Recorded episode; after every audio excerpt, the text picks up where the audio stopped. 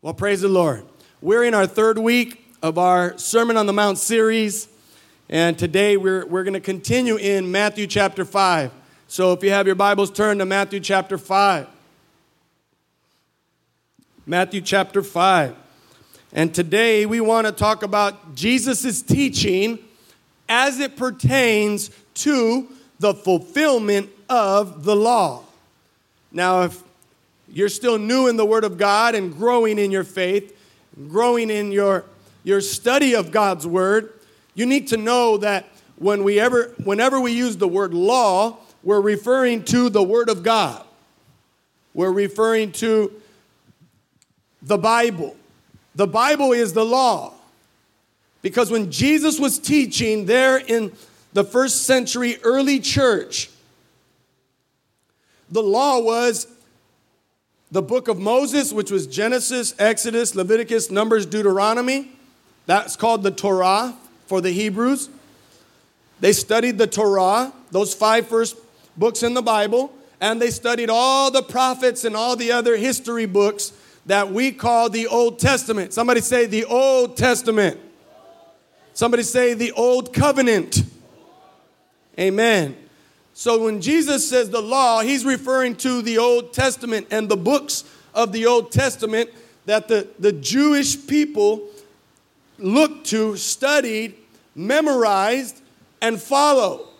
So whenever we hear Jesus referred to the law, he's talking about the Old Testament. Now, we, as believers or a part of the church here in the 21st century, right, some 2,000 years later, for us, when we refer to the law, we're also referring to the whole of Scripture, the canon, all right, the Old and the New Testament.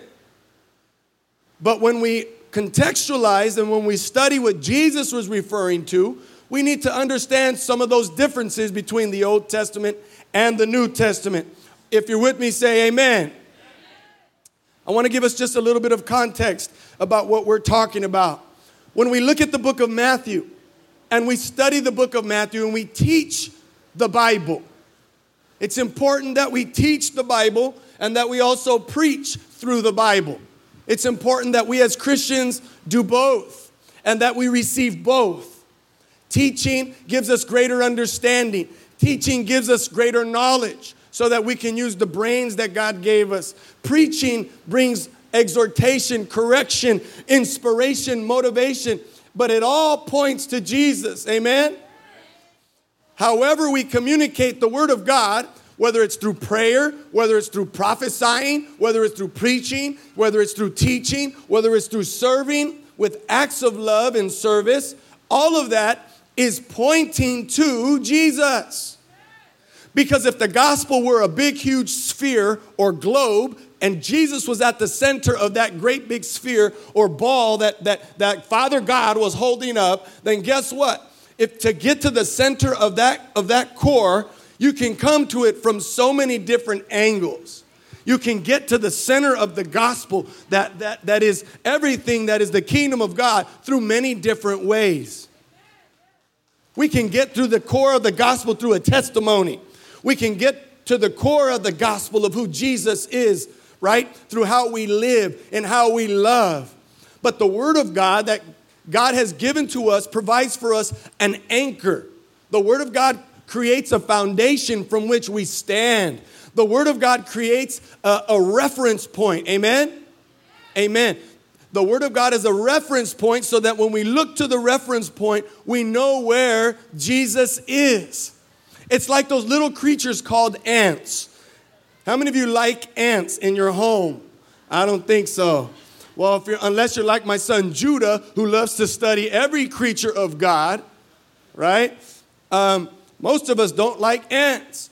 But if you pay attention to the way an ant works, if you see an ant outside and they're crawling, guess what? An ant, a very creature that God created, whenever it loses its sense of direction, picked up and dropped and put somewhere else, boom, they stop and then they reference the sun.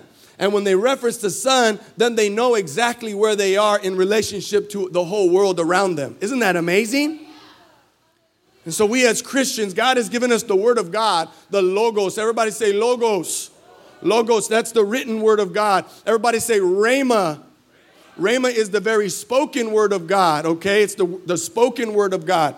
So we have the Word of God, which, like for an ant, for us, we go to the Word of God, and the Word of God is like the sun, brother, son. And it points us to the Son, S O N. The Word of God will point us to Jesus Christ. And that is what Matthew is trying to communicate in the Gospel of Matthew. Matthew was writing predominantly to a Jewish audience.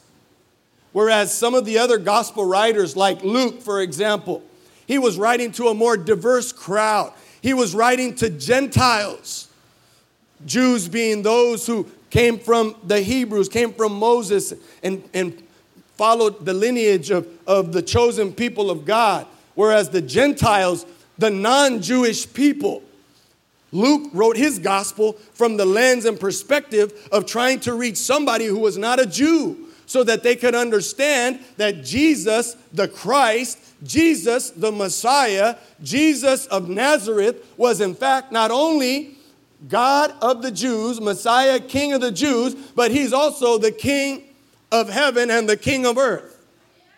That whether you're Jewish or whether you're a Gentile, that God is for all people. Can I hear an amen? It was very significant for Matthew to try and communicate this through the Gospel of Matthew so that the Jews understood that God wanted to use them in such a way to reach the whole world through their chosenness. That by, by, by virtue of them being chosen by God, that God wanted to utilize them as a people to welcome others into the family of God so that they would be redeemed as well but not all of the Jews.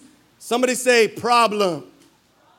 Here's the problem the Jews had a very difficult time accepting and believing and, and trusting that Jesus was, in fact, the Messiah.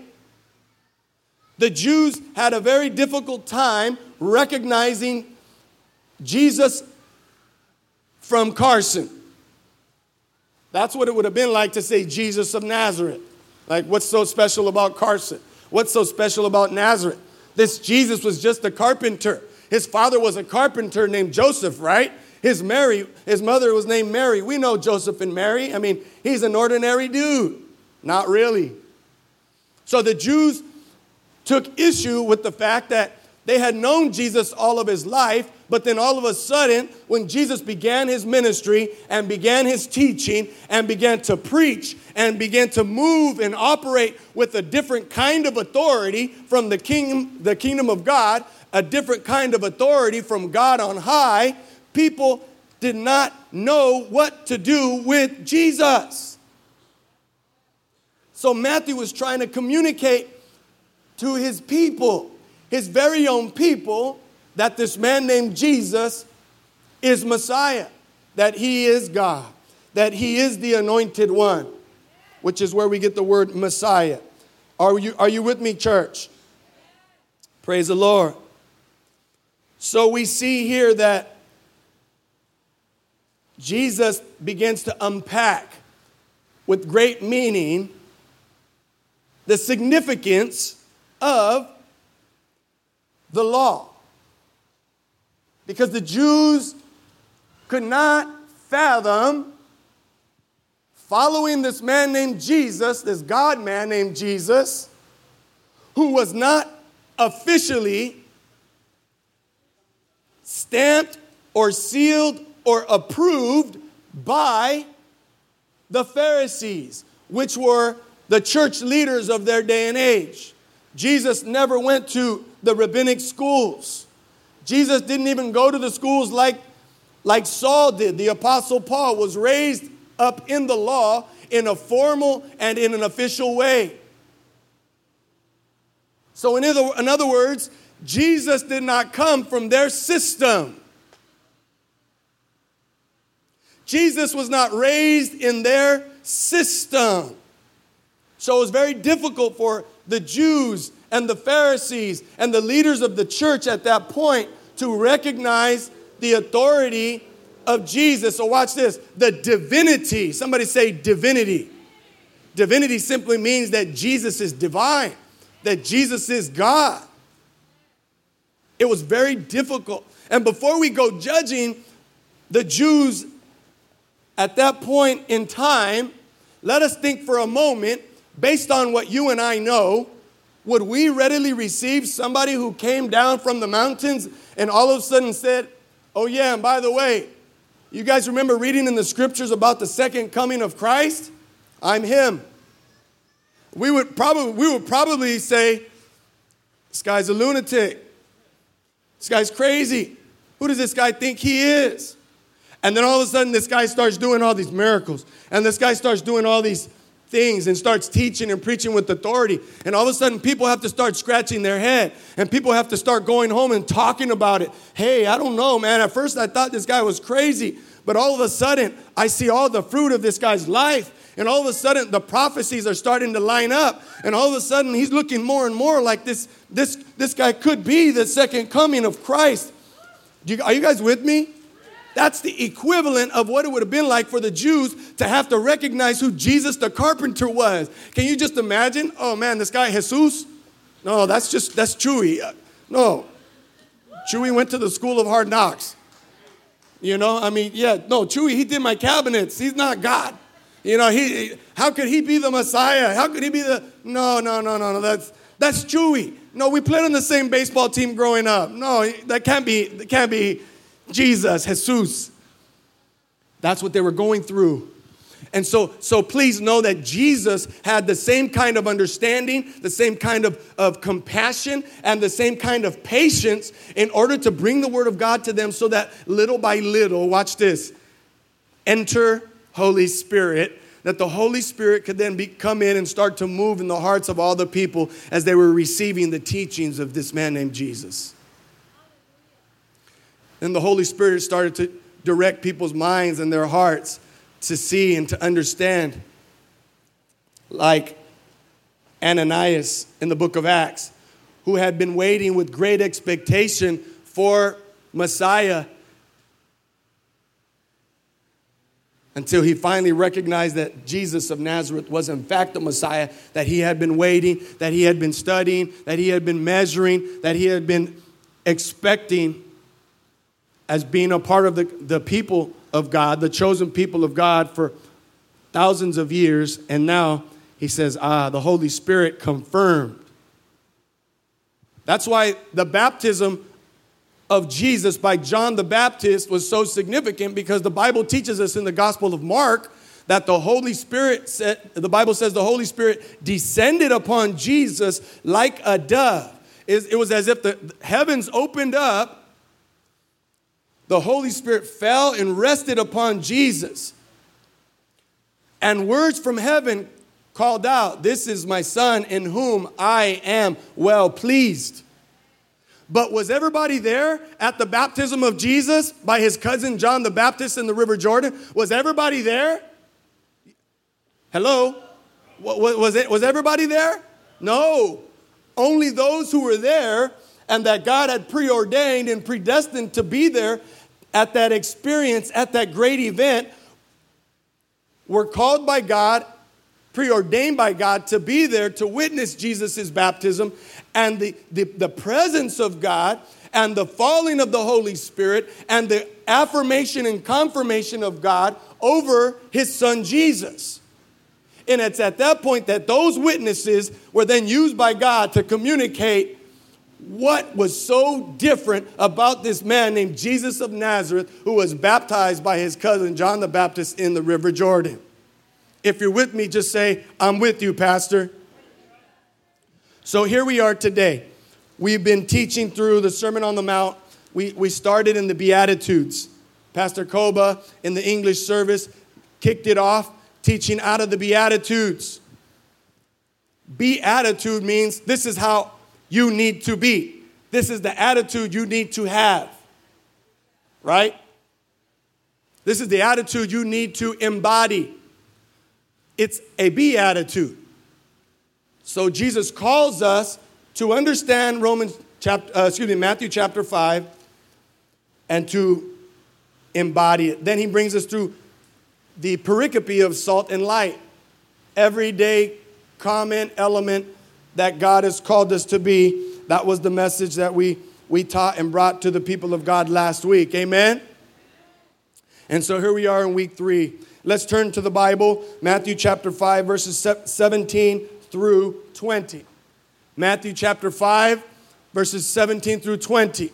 I'm going to ask you to open it up. I'm going to ask all the young people if you have your little phone, your, your, your smartphone, your device, open it up in, in BibleGateway.com, or you can follow along in your little Bible app right there. And then after that, let's all put all our devices away, unless we're going to use it to follow along in the Word of God, so that we can remove every distraction that the enemy might try to bring to get us off track and off focus. But just like our, our young people just did the praise dance to that song called Focus. I believe God wants us to have a very sharp focus right now as we study the Word of God. Verse 17 says, and these are the red letters of Jesus. This is Jesus speaking himself in the Sermon on the Mount. Do not think that I have come to abolish the law of the prophets. I have not come to abolish them, but to fulfill them. I tell you the truth, even heaven and earth disappear. Not the smallest letter, not the least stroke of the pen will by any means disappear from the law until everything is accomplished. Anyone who breaks one of the least of these commandments and teaches others to do the same will be called least in the kingdom of heaven. But whoever practices and teaches these commands will be called great in the kingdom of heaven. For I tell you that unless your righteousness surpasses that of the Pharisees and teachers of the law, you will certainly not enter the kingdom of heaven. Father God, we thank you for the word of God. We thank you, Father, for what you're doing in our church. Father, we ask that you'd open our minds, that you open our hearts, and that you'd open our spiritual eyes to see beautiful things in your law today. We pray all these things in Jesus' name. And everyone said, Amen. Amen. Put your hands together for the word of God today, church. Hallelujah. Hallelujah.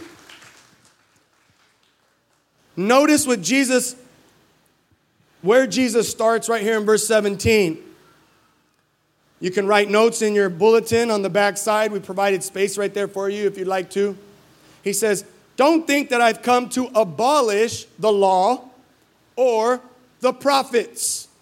Jesus says, Don't think that I have come to eliminate and do away with the Old Testament.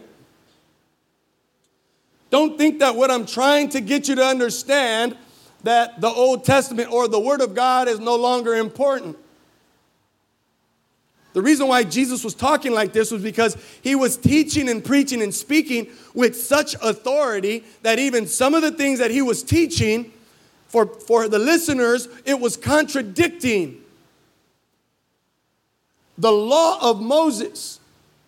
Some of the very actions that Jesus did contradicted the law of Moses and the rules and the commandments that were set up in order to keep the people of God as a holy people, as a people that were focused and concentrated on one thing only, and that was worshiping God, in order that they would produce Messiah.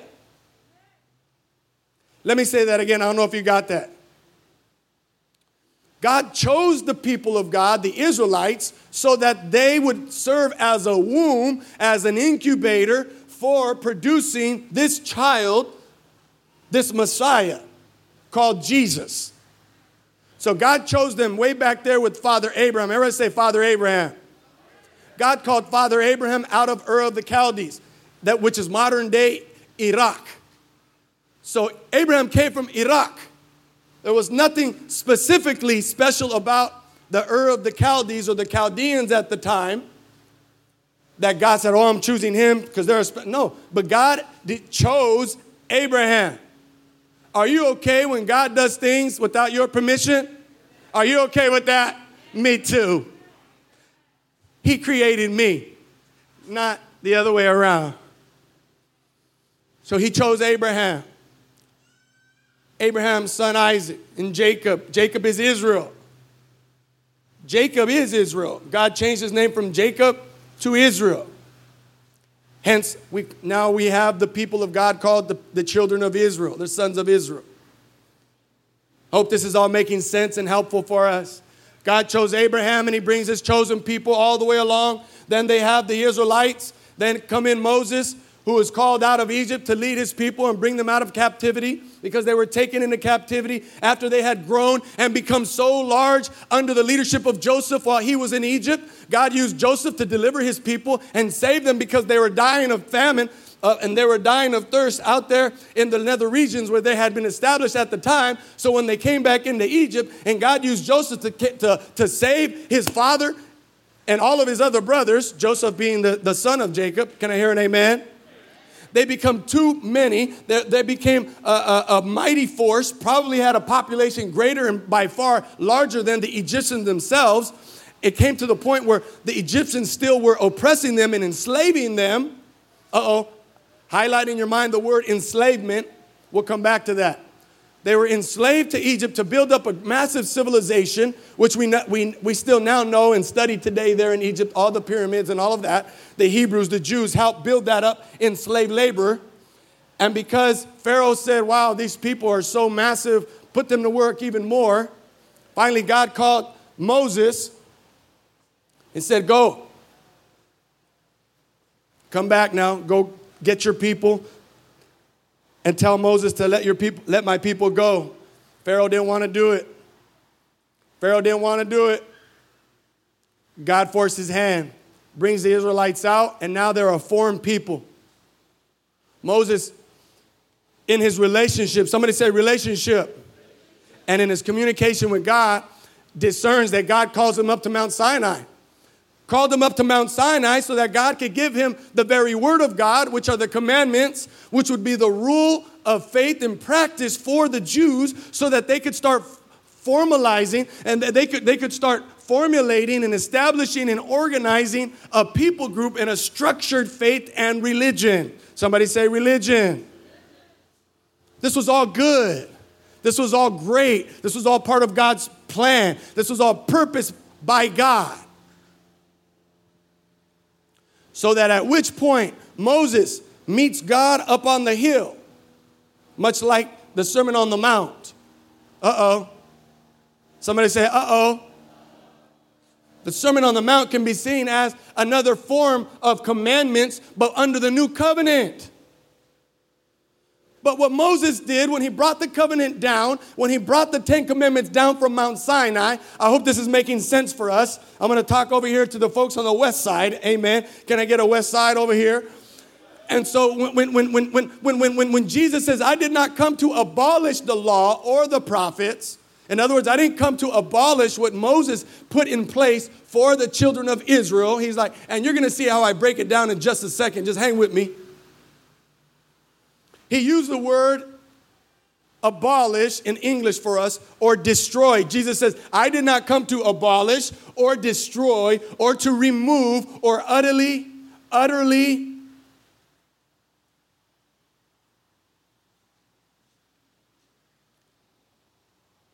eviscerate what God has already established. But the Greek word for the word abolish right here is Kataluo. Can you say kataluo, West Side? All the way in the back, say kataluo. Oh, that was lame. Say it again, kataluo. There we go, kataluo. Luo means to destroy. Okay, east side. Luo, the Greek word for luo means to destroy. Kataluo means to throw down and destroy. When Moses came down from Mount Sinai and found the people of God prostituting themselves to a graven image and a, a, golden calf that they formed and said, This will be our tangible God, and we're going to worship it because we can't see God, we can't touch God, we can't feel God. He only, want to talk, he only wants to talk to Moses. They started worshiping this graven image, a thing created by human hands. And when Moses came down from the mountain, watch this. This is the aha moment. This is called an epiphany. When he came down from the mountain and he saw this, guess what Moses did with the Ten Commandments that God inscribed on the tablets? Guess what Moses did? He threw down, he destroyed. The Bible says in the book of Exodus that Moses, when he became so infuriated that he got the Ten Commandments and he threw them down and shattered them. He even went a step further. He ground down the, the Ten Commandments of stone, ground them into dust, threw them in the water, and made the people drink it. Man, that's cold. Moses was a gangster. So Jesus is saying, watch this, he's speaking to the Jews. The Jews know Moses. For the Jews, Moses is like their dude. For the Jewish people, Moses is their guy. Like, that's my guy. Moses is my guy. Jesus, I don't know him. He's a carpenter. Moses, that's my guy. I follow Moses. By matter of fact, I call him Mo. We're on a first name basis. So I follow Moses' law. I'm going to follow what Moses gave us because that's what my dad taught me. That's all I know. And I'm sticking with what I know. So Jesus, speaking to the Jewish people who know all about Moses, says, I did not come to destroy the commandments. Ah. I did not come to do what Moses did when he came down from Mount Sinai. No. He says, as a matter of fact, I have come to fulfill, plerao. I've come to complete everything that Moses set in motion. I've come to be the fulfillment. He said, as a matter of fact, everything that Moses taught you about, I is.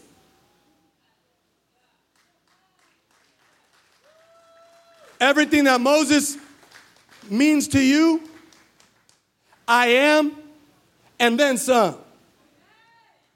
Everything that Moses meant for you and everything that got used through Moses, he's like, matter of fact, Moses is my little homie.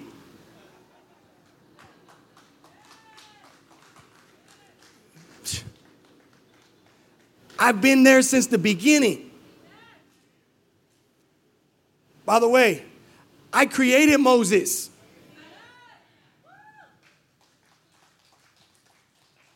I was a part of the conversation of, of who we were going to use to begin with.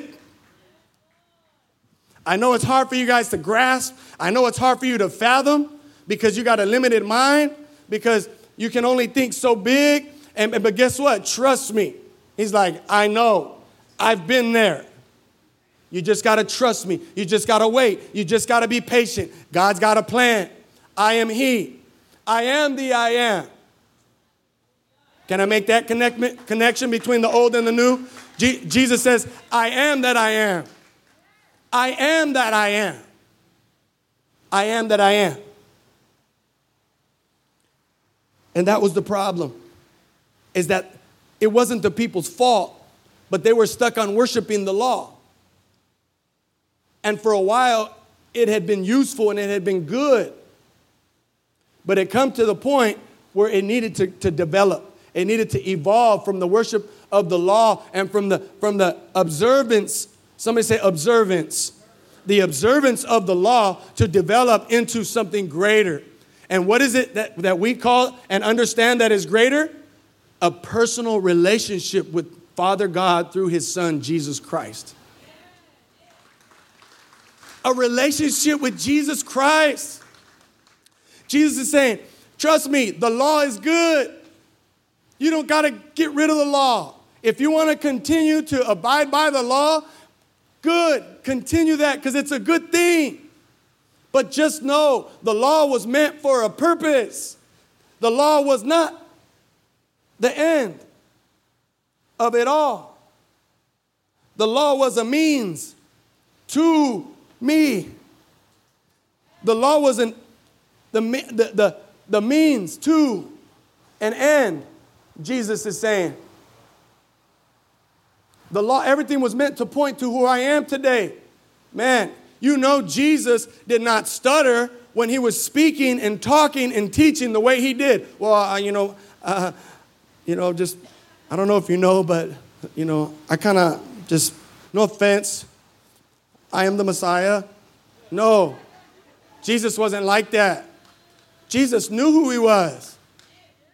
That's why so many people took issue with, with who he was and how he did it, because he didn't apologize. He didn't need to apologize. Praise the Lord. Hallelujah. Put our hands together for the Lord Jesus today. Hallelujah. So Jesus says, I didn't come to kataluo, the law. I came to play plerao, to fulfill it all. I came to complete it.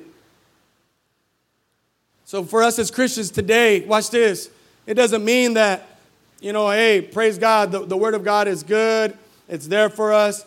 Guess what? God doesn't want us to become so legalistic about our faith that it becomes an obstacle for us in our faith. What Jesus is saying is that, as a matter of fact, the law has served its purpose, not just pointing to who Jesus is, but watch this the law served its purpose, Ugo, in demonstrating that it is impossible to keep the law all the way to the T. It's impossible for humanity to be perfect because theologically, biblically, we understand that Jesus is the only one who is perfect. Jesus is the only one who has attained perfection by virtue of his nature, by virtue of his character, by virtue of design. Amen?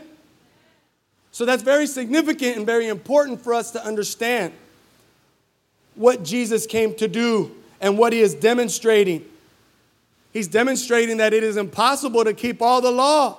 So to say that, oh, religion is all about being perfect and religion is all about keeping the law all the way to the letter, he's like, don't even try to do that. You will kill yourself trying to fulfill the law. And watch this you will condemn yourself, and we're coming back to that, that S word. I'm not talking about sin, but it can turn into sin. I'm talking about slavery.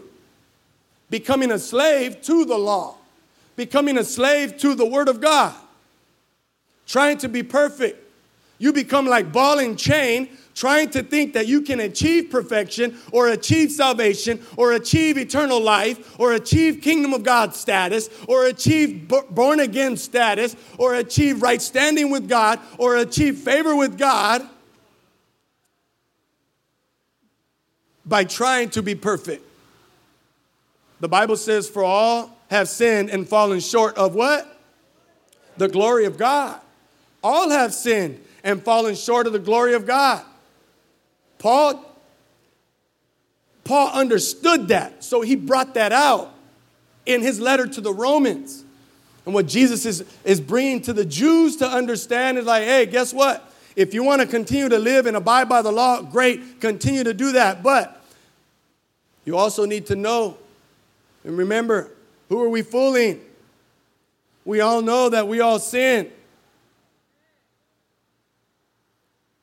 We all know that we fall short.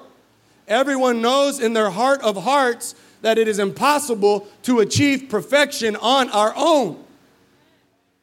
It is impossible to, to live without sin or to live without blame or to live blamelessly on our own, which is why we need Jesus because Jesus represents the second covenant. Jesus represents the new covenant. Jesus represents the blood that washes over our sin. Jesus, Jesus brings that fulfillment, and then he now completes the law and said, Hey, all of that doing, all of that obedience, that, hey, that's all good and that's great. Don't stop that, but guess what? It's only by faith. It's only by faith in Jesus Christ that we receive salvation. And that's what the new covenant, that's what the New Testament, that's what Jesus brought, that's what it was all about. I hope this is getting through to all of us. It's a demonstration that the law cannot be kept completely by man. Not even the Pharisees, who had memorized all of the commandments. Watch this, eyes up, eyes up. Not even the Pharisees, who had known all of the commandments, the whole Decalogue. Decalogue. Deca meaning 10, log coming from the word logos, 10 words, 10 commandments, the, which represents 600 and plus commandments that you can find in the, the book of Moses. Jesus says, if one of you thinks that you can outdo any of our fellow brothers, the Pharisees, in obeying the law, he's like, try it. You'll see that you'll fall short. He says, So I have not, I'm not coming to judge the Pharisees.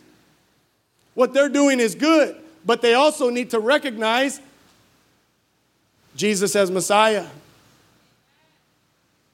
That's why Saul, God used Saul. God opened up Saul's eyes. God opened up so many others, other teachers of the law like Nicodemus and other people to see and to understand who Jesus was. God opened their eyes. God opened their heart by the Holy Spirit to demonstrate everything that God wanted them to understand. Praise the Lord. We got to stop majoring on minors and start focusing on majors. Amen? And the most important thing is Jesus.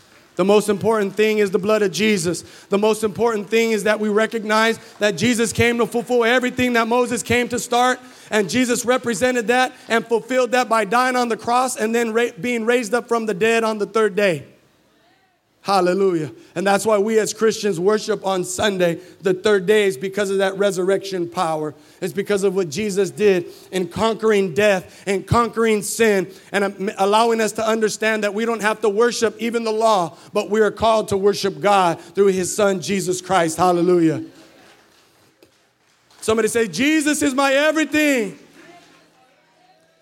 Hallelujah. Doesn't it feel good to know that Jesus paid it all for us?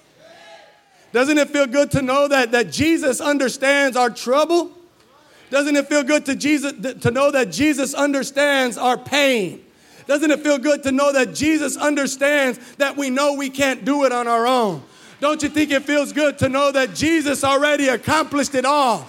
Doesn't it feel good to know that Jesus already died on the cross for all of our sin? And through Jesus, we can become whole. Through Jesus, we can become perfect. Through Jesus, we can become complete. Through Jesus, we can become righteous. Through Jesus, we can attain right standing. Through Jesus, we can come under the blood of Jesus. Hallelujah. Somebody stand to your feet and shout up to God right now. And somebody say, Thank you, Jesus. Hallelujah. Hallelujah. Jesus paid it all. Hallelujah.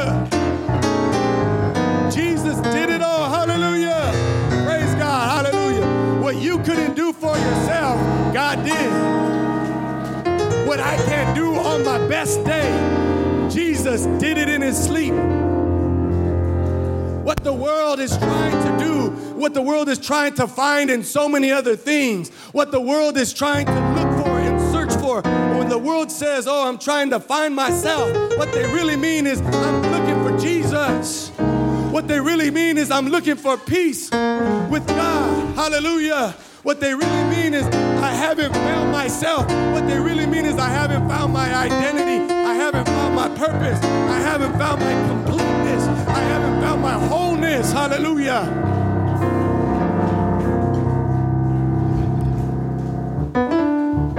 Because I've not yet met Jesus.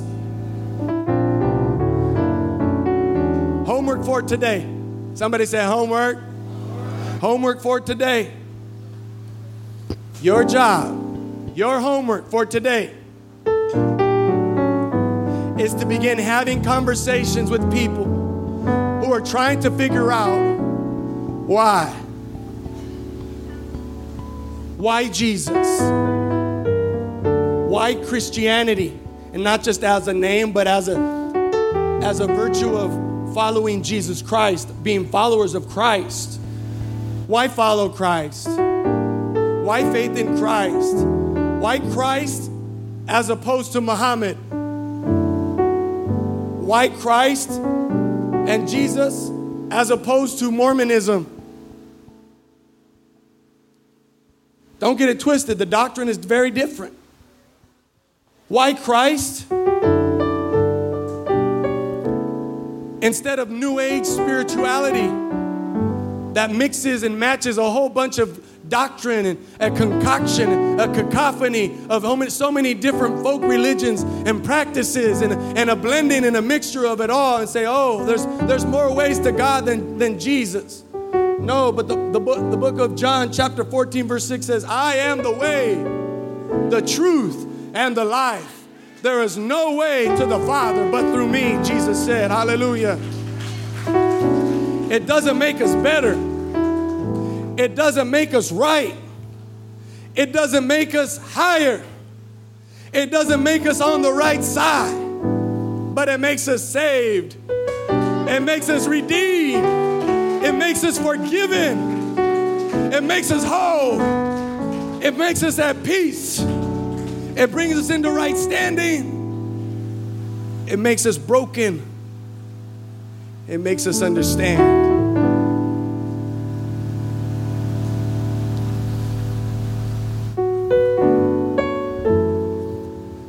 And it urges us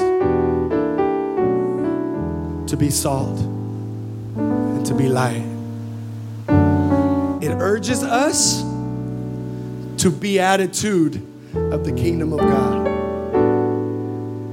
That's our homework. Let's go live it out. Let's have hard conversations with people who are asking, who are searching, who are looking. And you're gonna be like, I could do that, Pastor. I'm a good, I'm good, I'm good with words, I'm a good talker. I'm gonna say something real hard, like Pastor Koba said. I stayed away from all the hard stuff all day today. I was tough last week. I was tough last week. The Word of God was tough last week. It's okay. It's the last thing right here. It does require obedience, it does require holy living, it does require bringing our lives into alignment with His Word. Not because we have to, not because we should, not because we want to, but because we're thankful.